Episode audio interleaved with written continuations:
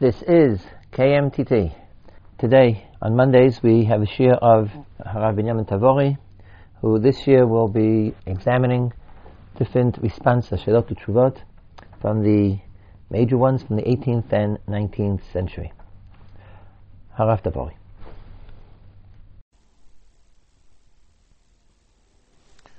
One of the most interesting uh, collections of Shelot Tshuvot of the uh, 18th century was written by Harav Tzvi Hirsch Ben Yaakov Ashkenazi.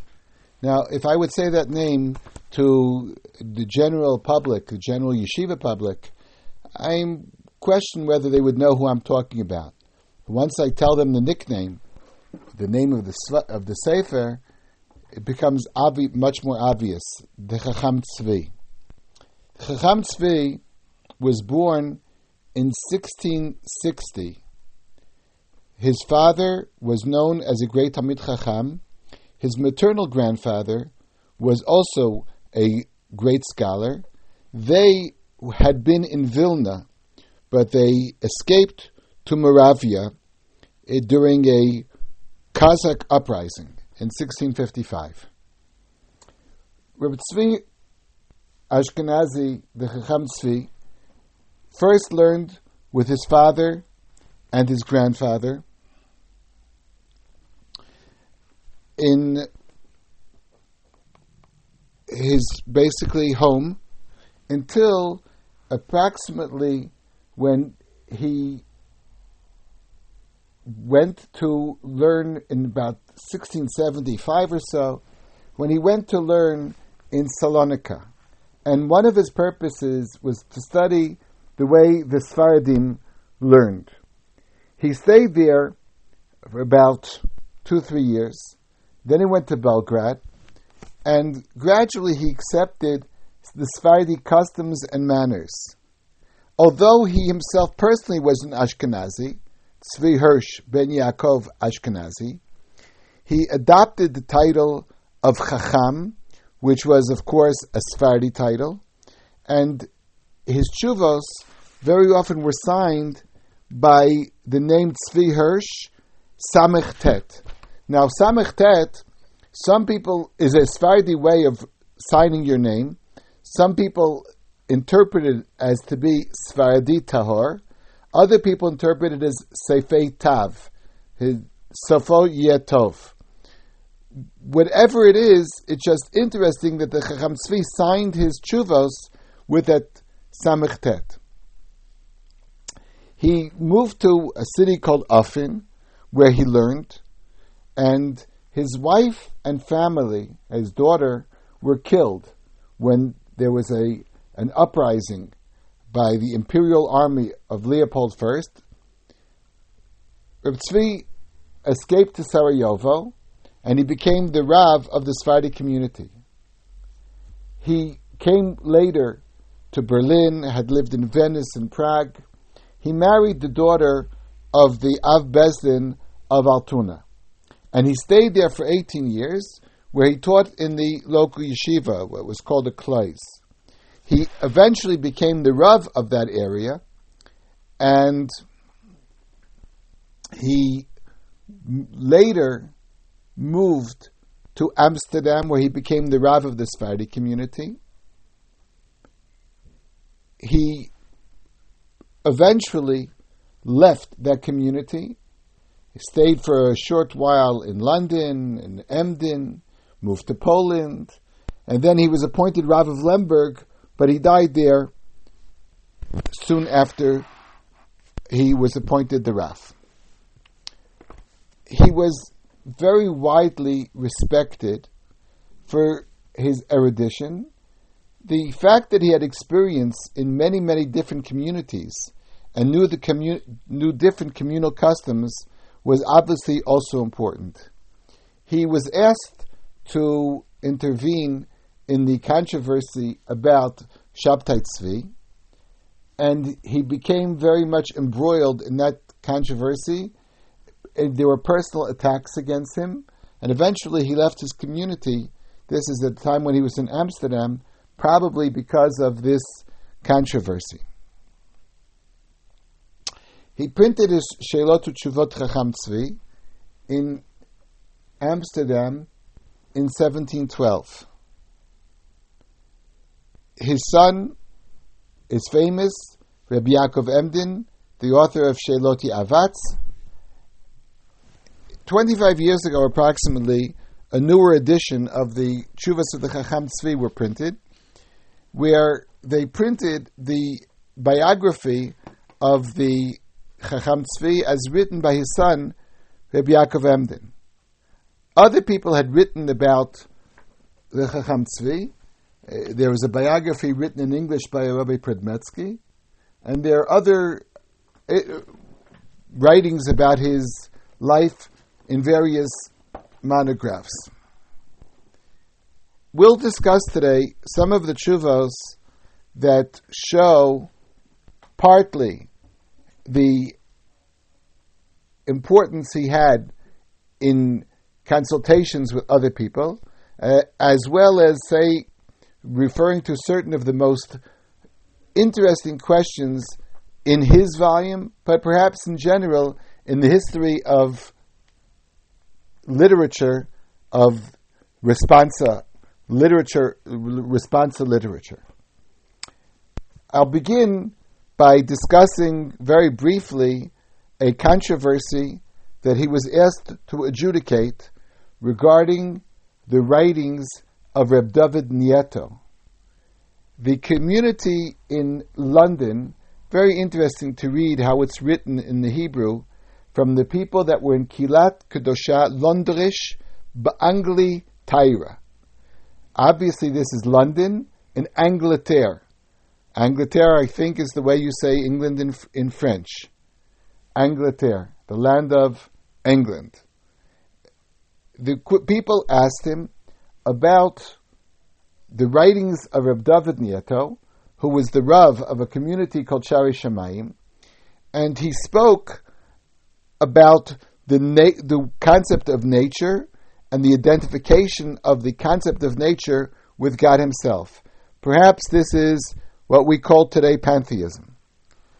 And the question that was addressed to Chacham Tzvi is can you relate to these chuvas? Are they considered within the parameter of Orthodox Judaism? Again, the reason I'm quoting this is to show the respect of Chacham Tzvi that this, sent, this was sent to him when he was a world famous Rav, and the community in London asked him to discuss the issue. He supported Reb Dav Nieto. Reb Dav Nieto's book, of course, is called Mate Dan, or the subtitle would be the Kuzari Hasheni. It is written in dialogue, similarly to the original Kuzari of Reb Yudah Levi. And he said that the opinions he expressed in that book regarding nature are correct.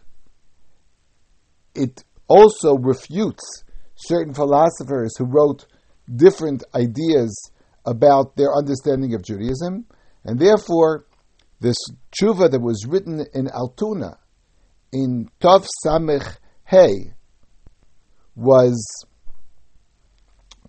received by the London community, and of course, Reb David Nieto eventually did become part of the mainstream of Jewish philosophy. I said before that some of the chuvas of the Chacham Tzvi are not just very interesting chuvas uh, locally in his uh, in his uh, writing, but they are perhaps some of the most interesting chuvos in the history of the world.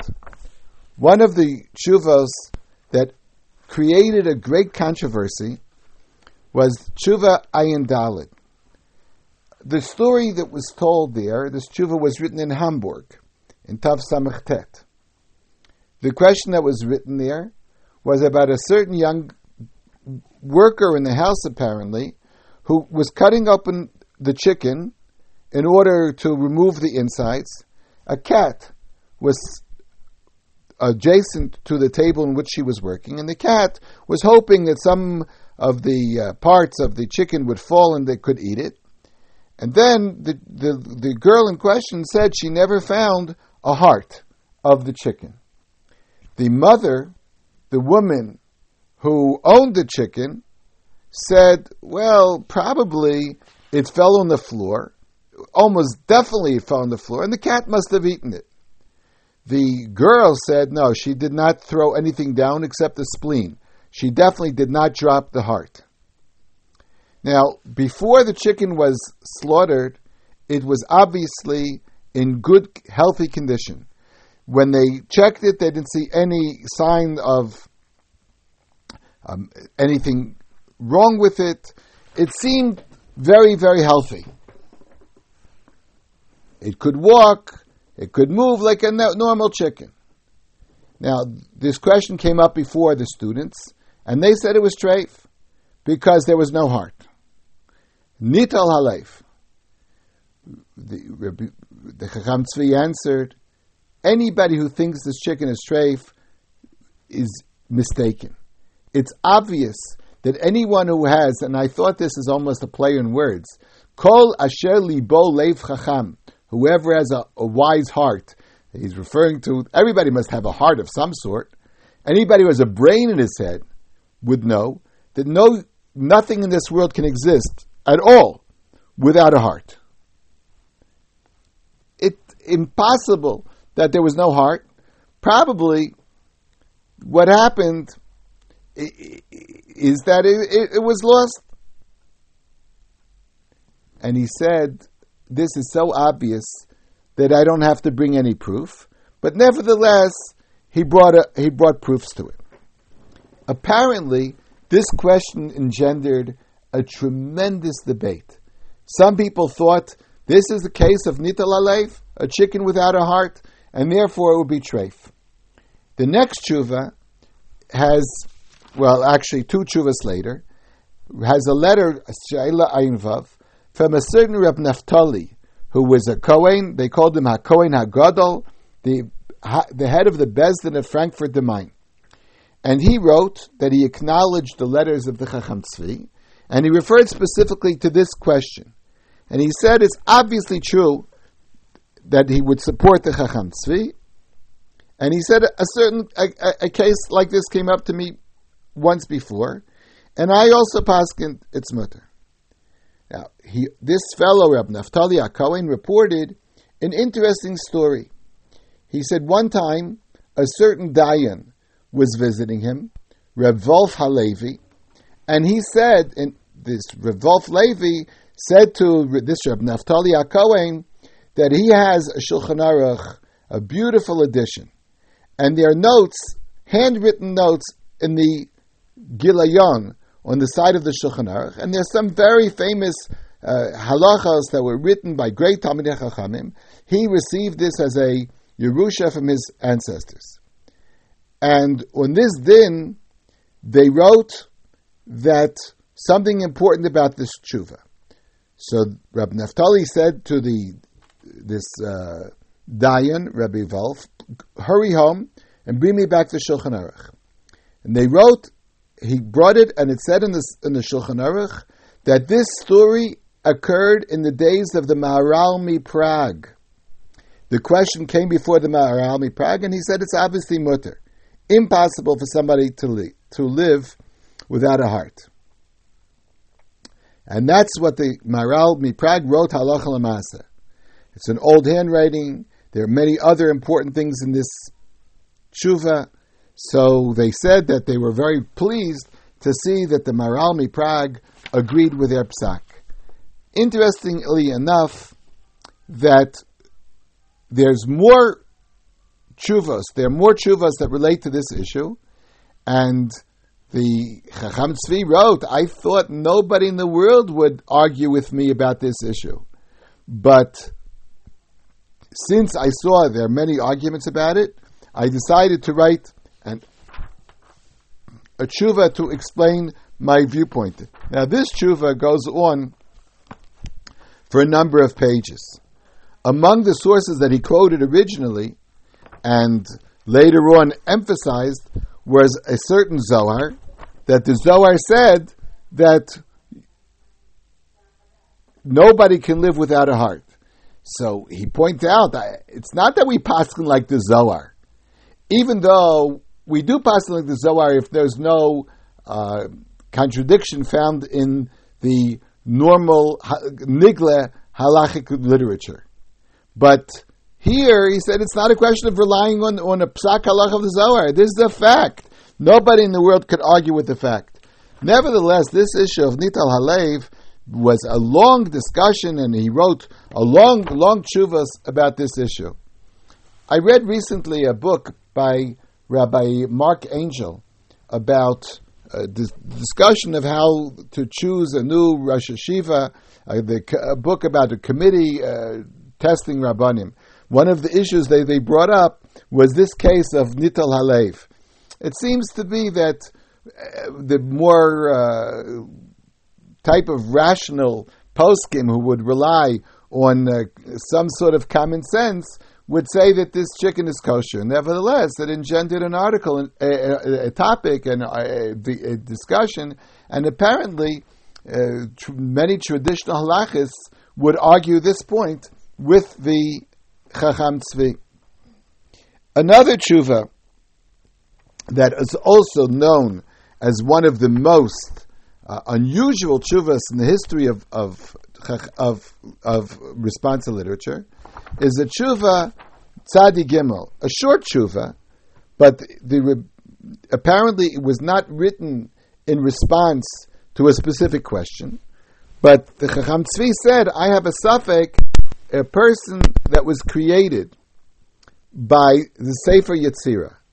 In other words, somebody who knew how to create what we call today in English a golem. Could you count it for a minyan?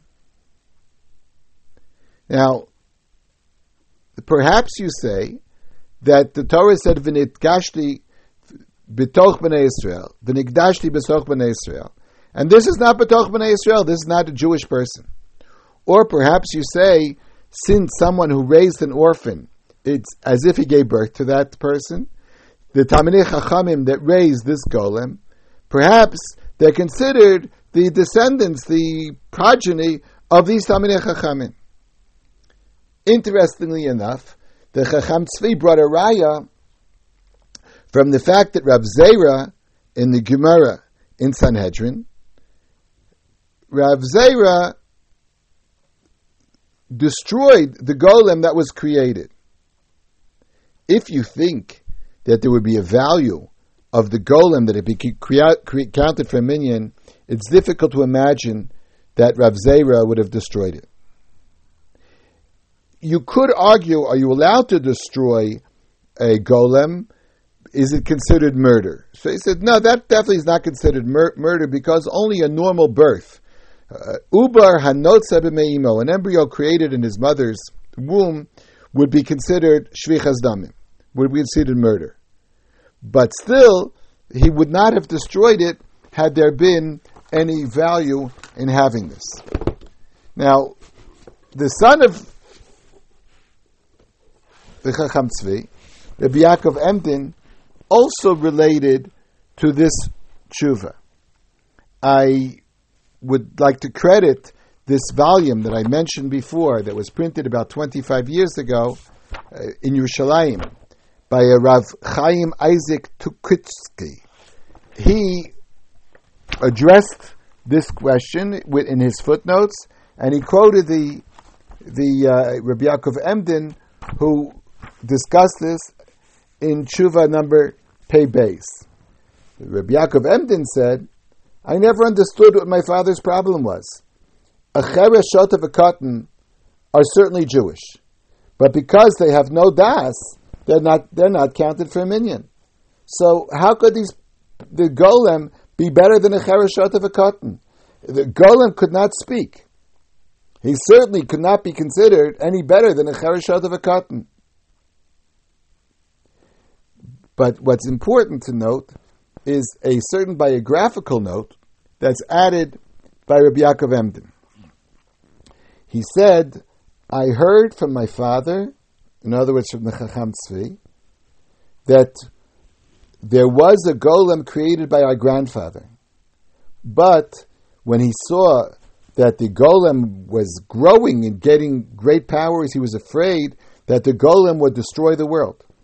Therefore, he removed the piece of paper or whatever parchment that would be attached to his to him, which had the name of God on it, and once that name was removed, the golem collapsed.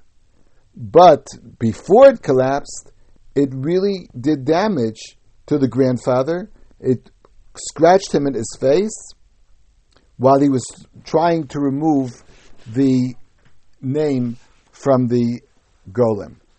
I remember when I was very young, I read this tshuva, and I came running to my father. I was so excited. Can you imagine a tshuva about can a golem be counted for a minyan? So my father's response to me was, in his history in the rabbinate, and he referred to me specifically, he always counted a golem for a minyan. He never had a problem with it. Of course, he wasn't referring to the golem that was created by magical powers, but nevertheless, it becomes a very interesting tshuva.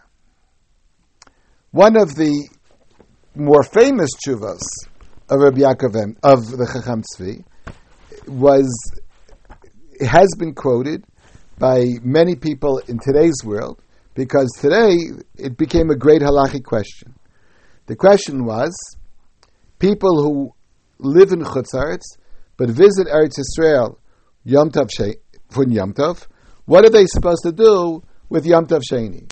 Now we know today that there are many opinions. Some people say you keep one day, some people say two days, some people say a day and a half. Among the great poskim that say you keep two days and uh, people from Chutzlaritz to visit Eretz Yisrael was the great posek of America, Rav Moshe Feinstein and Igros Moshe. The Chacham Tzvi was very original at his time to give a psak that you keep one day. Now, the only issue with keeping one day would be there is a uh, Gemara that says when you travel from place to place, you keep the Chumrei Hamakam Shahalach Misham. You keep the Chumrah of the place from which you came. Now, he said in terms of davening, what's the Chumrah here? To daven like Yantif on a day that's not Yantif? He doesn't see what the Chumrah is to daven one way or daven the other way. As far as refraining from Malacha on the second day, he said there's a problem of Baltosif. The only concept of Chumrei Hamakam is a Chumrah that you're allowed to do. But here, if the whole community would move here, they wouldn't be allowed to keep that Chumrah. So he claims that the enough Chumrah that shouldn't, shouldn't apply here. But then he comes with a more famous argument that let's go back to the original Gemara. The Gemara says that you should keep Yom Tov Sheni because you should deport yourself as your ancestors. Now the Chacham Tzvi poses a very interesting point. What happened in the time of the Gemara? In the time, let's say, when they really had Kiddush HaChodesh by the moon, by Bezdin, etc. If a person from Chutz had been visiting Israel at that time, what would he have done? Would he have kept one day or would he have kept two days? It seems obvious he would have kept one day. He knew when Yom Tov was. He didn't know. Maybe in Chutz they did know, didn't know. But in Israel, he certainly would have kept one day. In Chutz conversely, if a person had been in, in an Israeli who went to Chutz for Yom Tov Sheni, he certainly would have had to keep two days because he wouldn't have known when Yom Tov was. So if we would deport ourselves actually the way they did originally, so it would depend where you are, not where you came from. This argument seems so cogent and so clear that it's very difficult for me to understand why people disagree with this logic. Of course, the Chutzlaritz people who come to Eretz Israel, many of them not only find the logic compelling, but because it's difficult to keep two days when the entire community keeps one day, or one and a half days is also a solution that people don't like. More and more, I see that people have been have begun accepting the psak of keeping one day. But conversely, I feel that my, from my experience that it's been the opposite. Very few Israelis think that when you're in Chutz Laretz for Yom Tov Sheni, you should keep two days straight. Now, it, I think that at one point this was the opinion of Rav Soloveitchik, that when you're in Chutzlaretz, you keep two days, we're in Eretz Israel keeping one day, very similarly to the argument that was raised by the Chacham Tzvi.